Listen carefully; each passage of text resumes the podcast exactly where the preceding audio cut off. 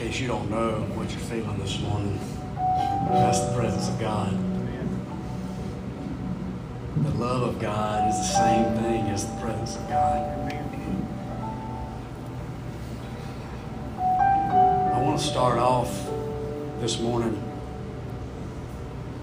by apologizing to the, the praise team. Sorry. This morning. I think they felt like I was being rigid in what in what I wanted to, to do this morning and accomplish. And I and I wanted God to flow, and I think and I know He did. So much so that I, you know I told him I, I just want what to happen. I want to be God's will in this place this morning. So much so that I just I said cut the little videos that I had at the beginning, and I'm probably going to cut half of what I was going to say today because I feel like moving right straight on into in what really really God has for for this place this morning. Now let me see where in my notes that I've got to start. Because we're talking about truth this morning is what I want to talk about. And truth to some people is different than truth. Your truth is different than my truth, potentially. But is there is there some absolute truths? Um,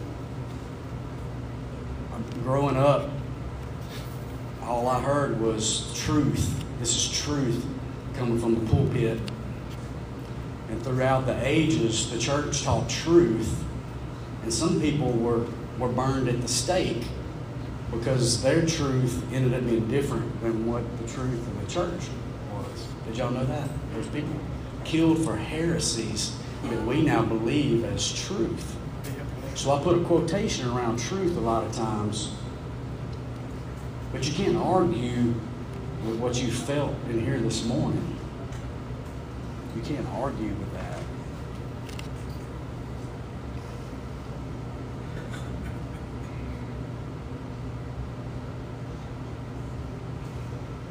I was going to talk about not building your your foundation with God on a with a house of cards. Because if you, you build it on something and you pull that one card out that you might find out later that may not, you know, you may be at this one revelation at this point and God gives you something else that might take you to a next point. Well, if you've built everything on that one thing and you pull it out, everything comes crashing on you.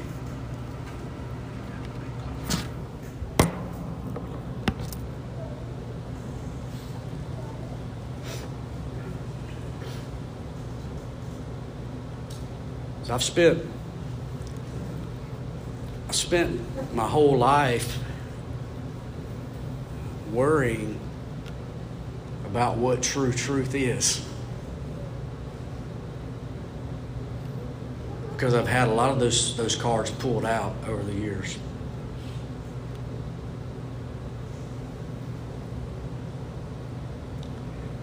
But I want to tell you,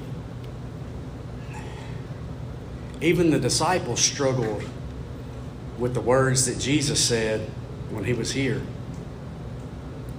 They had one truth in mind, and he was saying other things.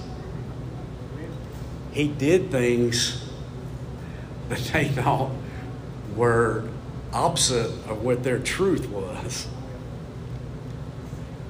You know, and I've come to the conclusion, you may disagree with me, this is my truth, okay? My truth is, God did that on purpose. It was a purposeful thing that we had a written document that now we go back to and we're studying. We've got all these translations that, that we're coming back to. We're trying to find what, what that, if that verse, you know, if what we have written, well, now we find out this verse was not really in the original canon that was, that was you know, however many hundreds of years ago they decided. I, I think it was on purpose. Because if we had, if we could rely on something written down, we wouldn't go directly to the source, which was God, Jesus. If we, if we, if we had a, a document, which I'm saying some people do this, that the, the, the Bible is almost like a god to them. Even Jesus told the Pharisees in John 5:39, he said, "You are busy analyzing the scriptures, poring over them hoping to gain eternal life. Everything you read points to me, yet you still refuse to come to me so I can give you the life you're looking for, eternal life." Felt like, you know, my whole life I poured over Scripture to find life and didn't actually go to the life giver. And you can you can ask anybody here that knows me well. I love the Bible as much as anybody in this place. More so probably. I'll just say I love it more than anybody in here. But that's not my source. I figured out a few years ago that if I made that my source, that somebody was going to pull a card out and things were going to come crashing down.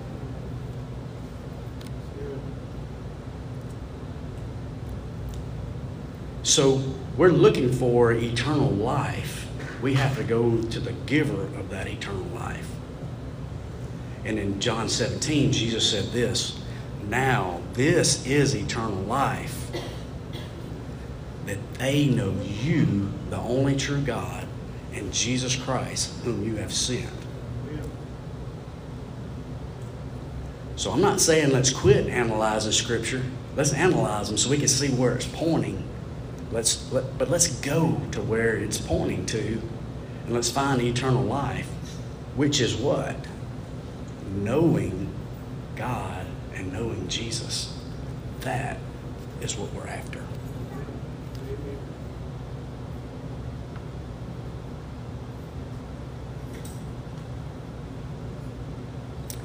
So I've come to this conclusion that for truth to be truth to me, and I feel like the same thing would, would be for you, that you have to experience that truth. Similar to what we just experienced just a few minutes ago. You could say something's true. We, we've said this multiple times here from Brian has said it so many times. You could say it's true, you could quote it, you can defend it, but until you experience the results of the truth, you don't know it in your knower, like Brian likes to say. You don't know it until you've experienced it. Similar to sitting down in that chair, that thing could have fell to the floor when you sat down in it. You had faith that it was going to hold you up, but you didn't know it till you sit down in it.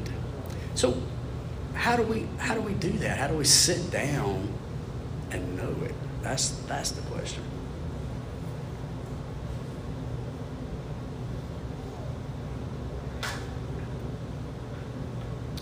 So what I want to do for a second is I want to share a couple of scriptures that that I have come to make a foundation on that I build everything from that if these things aren't true, then everything I live for is is nothing. These scriptures, uh, this is how I live my life. This is where this is where I base everything on. And not because they're words, because I've experienced them. The first set, Matthew 22, 36 through 40. Teacher, which is the greatest commandment in the law? Jesus replied, Love the Lord your God with all your heart and with all your soul and with all your mind. This is the first and greatest commandment. And the second is like it love your neighbor as yourself. All the law and the prophets hang on these two commandments no matter what anybody tells you, this is the greatest. Jesus said it. Love God and love others. Not just saying you, you love God and love others, but doing it.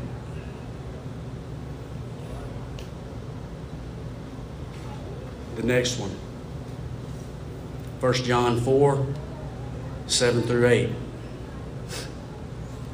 And you're going to notice like a little connection with all these verses and probably connection from, from the songs that we sang at the beginning of the service.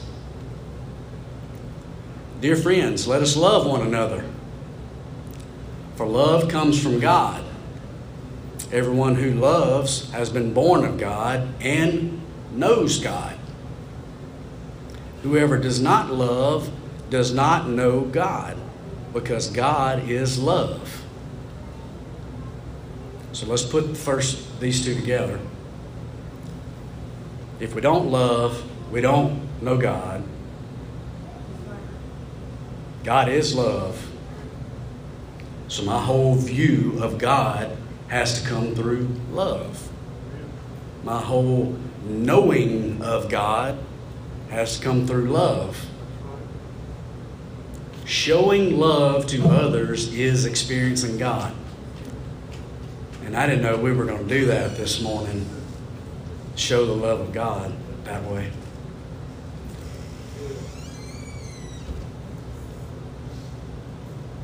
The next one is in Romans 8. It's two separate ones in Romans 8. Romans 8 28 to start off.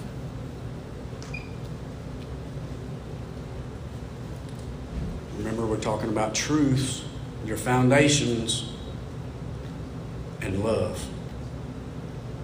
And we know that all things work together for good to them that love God to them who are called according to his purpose. God is love. If we love God, we know God. If we love God, all things work for our good because of the love of God. How much more do you need? Now, the last one. Romans 8:35. Let's cap it off here. Who shall separate us from the love of Christ? Shall trouble or hardship or persecution or famine or nakedness or danger or sword? That is written, For your sake we face death all day long. We are considered as sheep to be slaughtered. No, in all these things we are more than conquerors through him who loved us. For I'm convinced that neither death nor life, neither angels nor demons, neither the present nor the future, neither the present nor the future, nor any powers, neither height nor depth, anything else in all creation will be able to separate us from the love of God that is in Christ Jesus our Lord. Here's my foundation God is love. If we love God, we know God. If we love God, all things work for our good, and nothing can separate us from the love of God. Love others because God is love. You don't, you don't need any more of that. You don't need any other scripture than that. Really. I'm, you don't. And what's knowing God? Eternal life.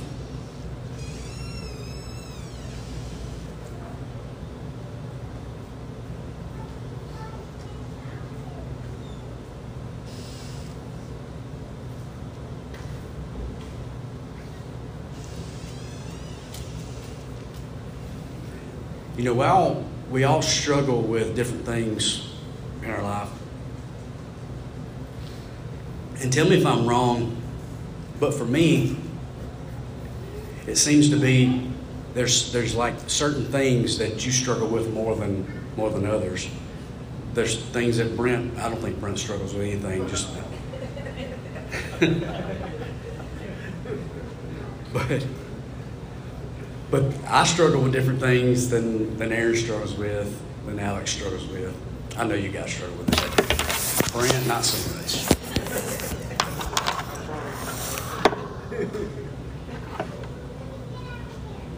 So I- I'll just be a little bit vulnerable with you guys this morning. There's two, there's two things that I feel like that I struggle with more than, more than anything else in my life. And one of them is hard to kind of define.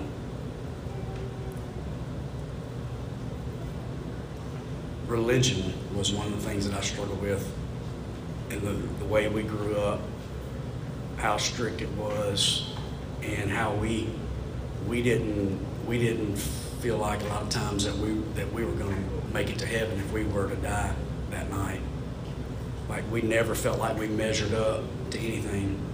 I mean, I even had you know as a kid struggled with uh, stomach ulcers and things like that just from the worry of that kind of stuff. So I think that's what drove me in life to study as much as as I have. The other thing, and you probably won't believe this, the other thing that I have, have had anxiety over for most of my life is money. And you know, a lot of a lot of people have, have anxiety over money, but but God, I believe God does something special with things that you have these these things that you struggle with. I think those specific things is where He can meet you and show you His love in those particular things that you struggle with. So, what did He do? He makes me talk to people about money every day of my life. I'm a CPA, in case anybody doesn't know. um, and then all my life, I've I just been a I just gorge on reading religious things, religion and history and that kind of stuff. And if you were to look at my my Kindle on my phone and the books that I have at home, you'll that that you'll see this that every one of them is either about provision, money, things like that, or religion. I mean, I've been on a kick. I hope this don't offend anybody, but I've been on a kick here lately. Been reading and listening to a lot of podcasts of atheist Bible scholars because I want to see everybody's side. I, want to see their position and where, where, they come from. But let me tell you, if you don't have if you don't have a, a, a foundation in love, some of the stuff can can pull those cards out from under you. So I said all that to say, um, God meets us in those weaknesses, and that's where He can show His love to you more than any other place. And I'm convinced that's why we're made imperfect on this earth, because that's the only way. If, if everything went right with you every day, how could you experience that love of God, that drawing in and that closeness from God without those things? And we and we run uh, if we see something bad, we turn around and we run as completely away from it as we can. We don't we don't want any anxiety. We, and I'm talking for myself. I just want to live the perfect life and not ever feel the but I realize that I can feel his love the most in those places. And I think he designed it like that. Well, I know he designed it like that, or else it wouldn't be that way. So I want to I want to ask Emily to come. She's God gave her something last week in in church when when Brian was um, teaching last week, and I want her to read what what she has, uh, if she don't mind coming.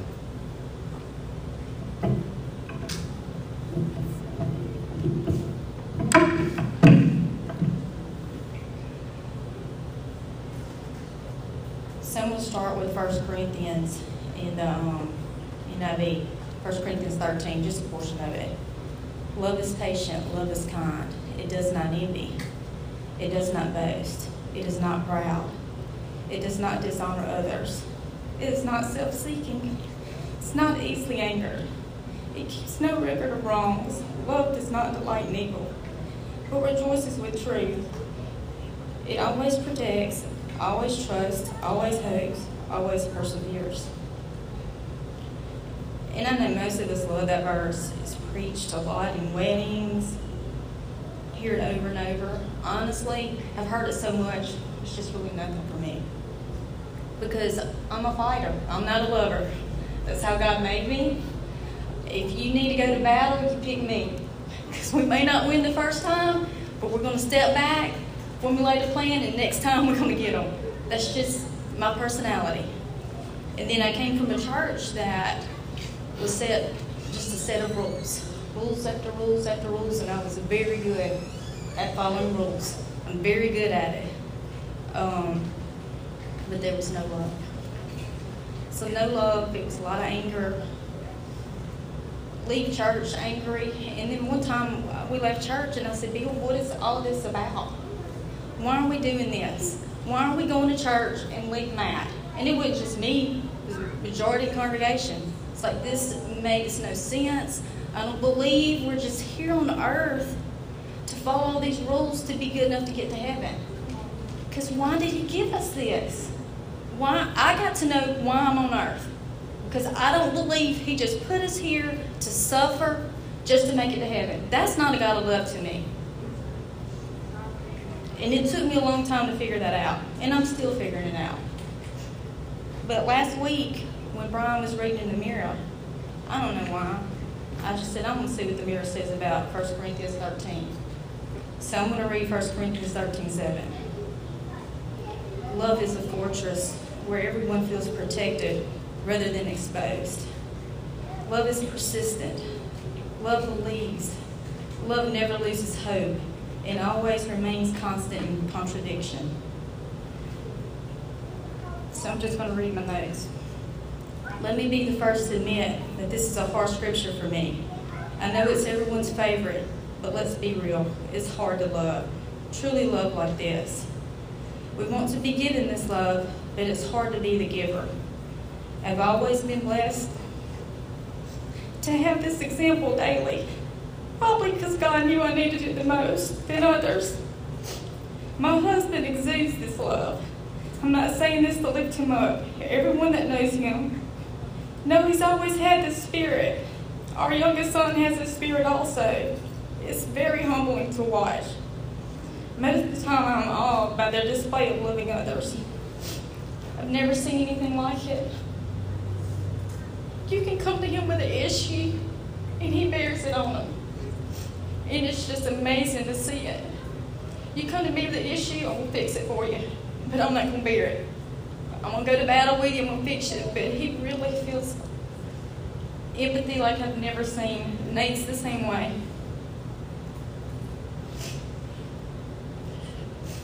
The Mirror translation screamed this verse at me Sunday. So let's break it down. Love is a fortress, fortress where everyone feels protected rather than exposed. We all know that someone that struggles with, with an issue we don't we cannot understand. Maybe someone we felt that had it all figured out and let us down. Does that person deserve our love? The love that is a fortress where they feel protected rather than exposed. Wow, I want to be that person. Love is persistent. Love believes. Love never loses hope and always remains constant in contradiction. Love never loses hope. You remember David in the Bible? David, the one after God's own heart. David, the one who had his friend murdered because he cheated with his wife. Oh, we love David's story we enjoy knowing David failed, but God still used him. Love never loses hope. God never doubted David's ability or calling. He still loved him. Can we love never losing hope in our friend, our sister, our brother that let us down? Can we remain persistent and constant? Can we stop waiting for all of this, for all of us to get to heaven to love and rejoice when we're all perfect? Can we bring a little heaven down to earth and show love now? That's what he gave me. So good. I appreciate that. I really do. Um, and I, I didn't have her read that because I knew she was going to say those good things. But actually, Actually,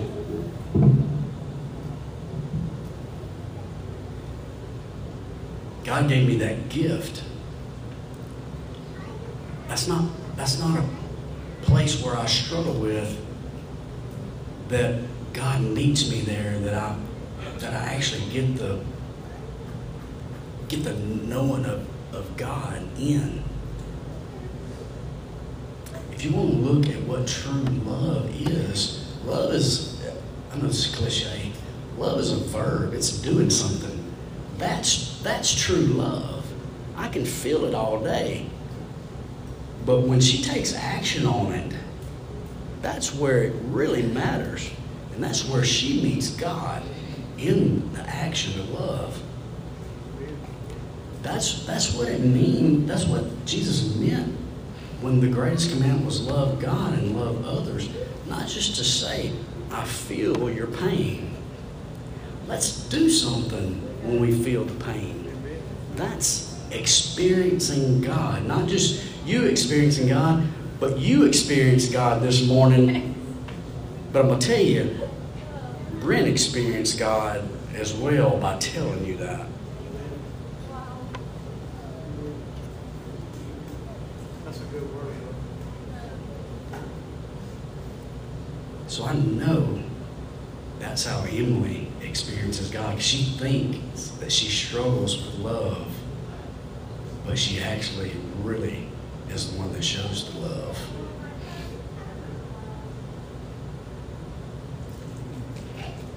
And not only that, but I'm a little bit partial, but when she sings, I feel the freq I don't have, know how, how to say it except for the frequency of the love of God that comes from her when she sings. In fact, I want to get her and Des to come back and let's get ready to sing a, a couple more songs. Because I, cause I want to do something special at the, for the end of this, this service. I want, I want everybody to have an experience with God today and experience the love of God today.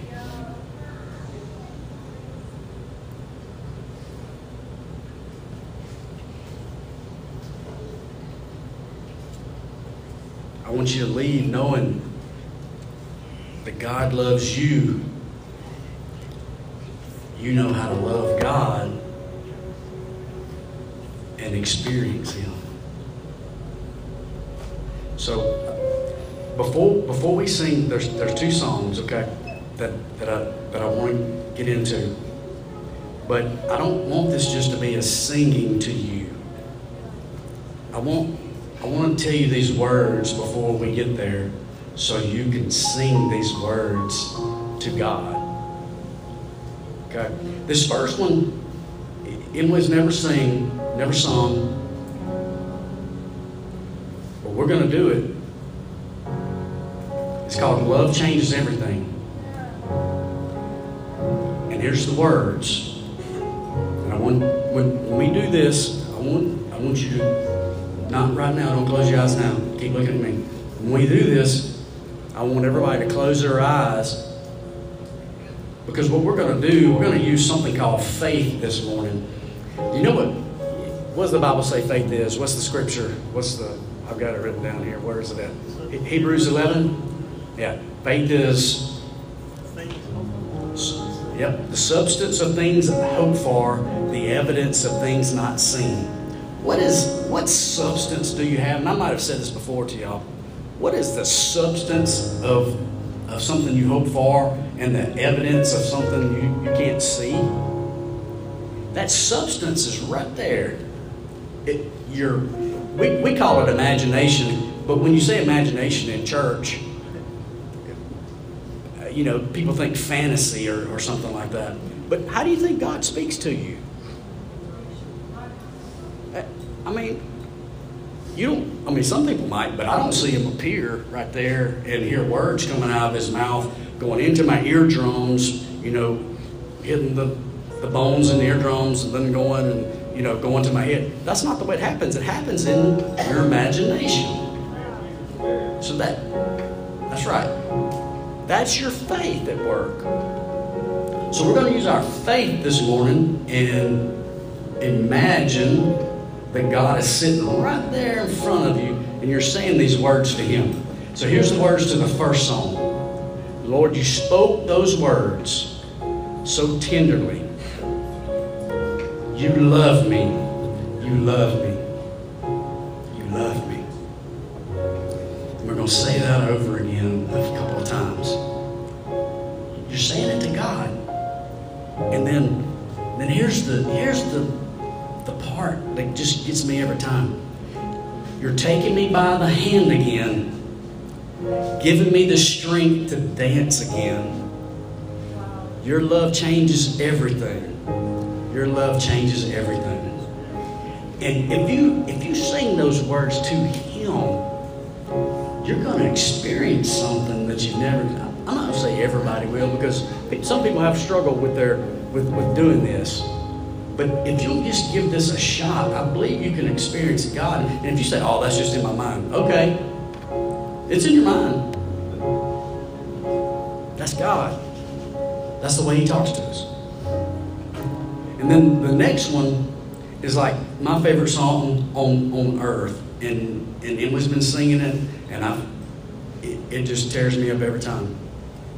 It's called "The More I Seek You." The words are, "The more I seek you, the more I find you." And as you sing that, believe that you're seeking, you're gonna find Him. The more I find you, the more I love you. I want to sit at your feet, drink from the cup in your hand, lay back against you and breathe, and feel your heartbeat. This love is so deep, it's more than I can stand. I melt in your peace, it's overwhelming. So we'll, we'll move from one song to the other. And I want this to be a prayer from you to God. It just, he, I mean, imagine he's right there because he is right there. He's, he's always with us. He's right there. So sing it, sing these words to him and experience the love of God. Once we, once we get through, once we have our experience with God, then we're going to worship Him some and and you know whatever whatever God leads after that. We're just going to do that. Okay. All right. Let's start off with that first song. Just close your eyes.